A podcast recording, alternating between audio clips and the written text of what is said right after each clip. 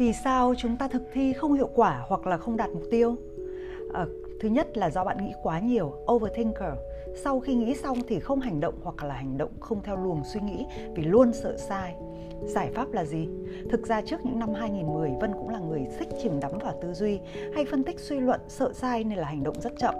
Sau đó thì Vân đã gặp một số bạn trẻ hơn ờ, và trong đó có nhiều bạn là những cái mẫu người hành động có chỉ số hành động rất cao và vì vậy mà tôi đã học được cách thay đổi khi nghĩ ra điều gì thì mình chia sẻ với team hoặc là với nhóm đồng đội cùng chí hướng nếu mà mọi người thấy hay thì có thể bắt tay vào làm luôn nếu mà team của bạn không chịu hành động thì bạn vẫn nên là lãnh đạo làm gương vừa làm vừa sửa Richard Branson đã có một câu nói rất hay cho tình huống này.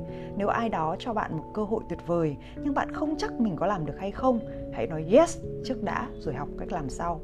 Trong thời đại công nghệ 5.0, cơ hội để áp dụng thử, sửa và sai dễ dàng hơn rất nhiều.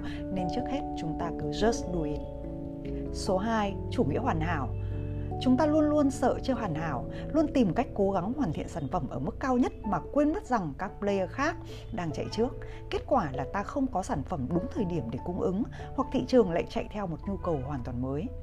Giải pháp là gì? Bạn cần có deadline cho từng việc, chấp nhận rủi ro và bị phê phán, sau đó liên tục cải tiến và vá lỗi.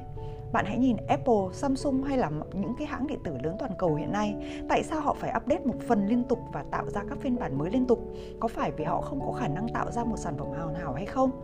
Thực tế là không đâu, nhưng mà họ sẽ không chọn cách làm một cái sản phẩm hoàn hảo ngay từ đầu khi bạn nhìn vào cách làm của các ông lớn như vậy thì bạn có thể đỡ lo lắng khi thấy sản phẩm của mình chưa hoàn hảo.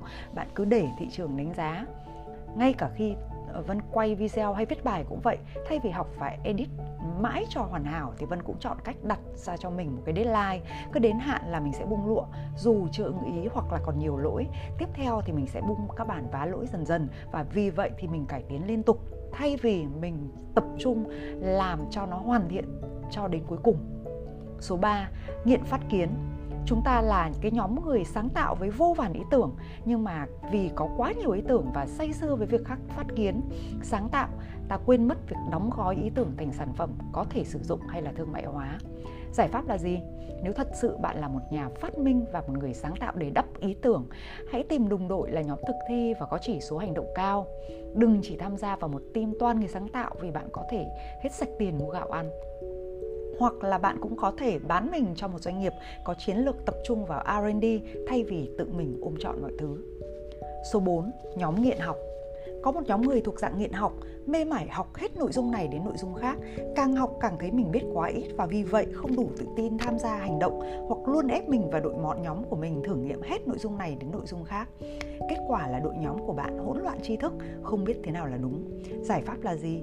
Áp dụng công thức IAE của Vân xây dựng uh, E important, A applicate, E execution.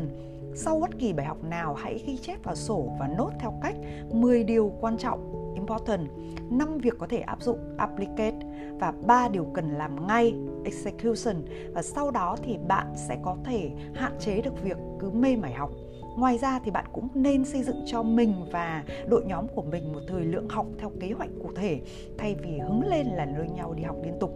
À, ví dụ như nếu như làm nhân viên của một doanh nghiệp thì bạn cũng phải có một cái kế hoạch học tập à, định kỳ để mà đội ngũ của bạn có thể tiếp nhận và chuyển hóa được kiến thức thành hành động thay vì là cứ đi học liên tục mà không hề chuyển hóa. Chúc các bạn thành công!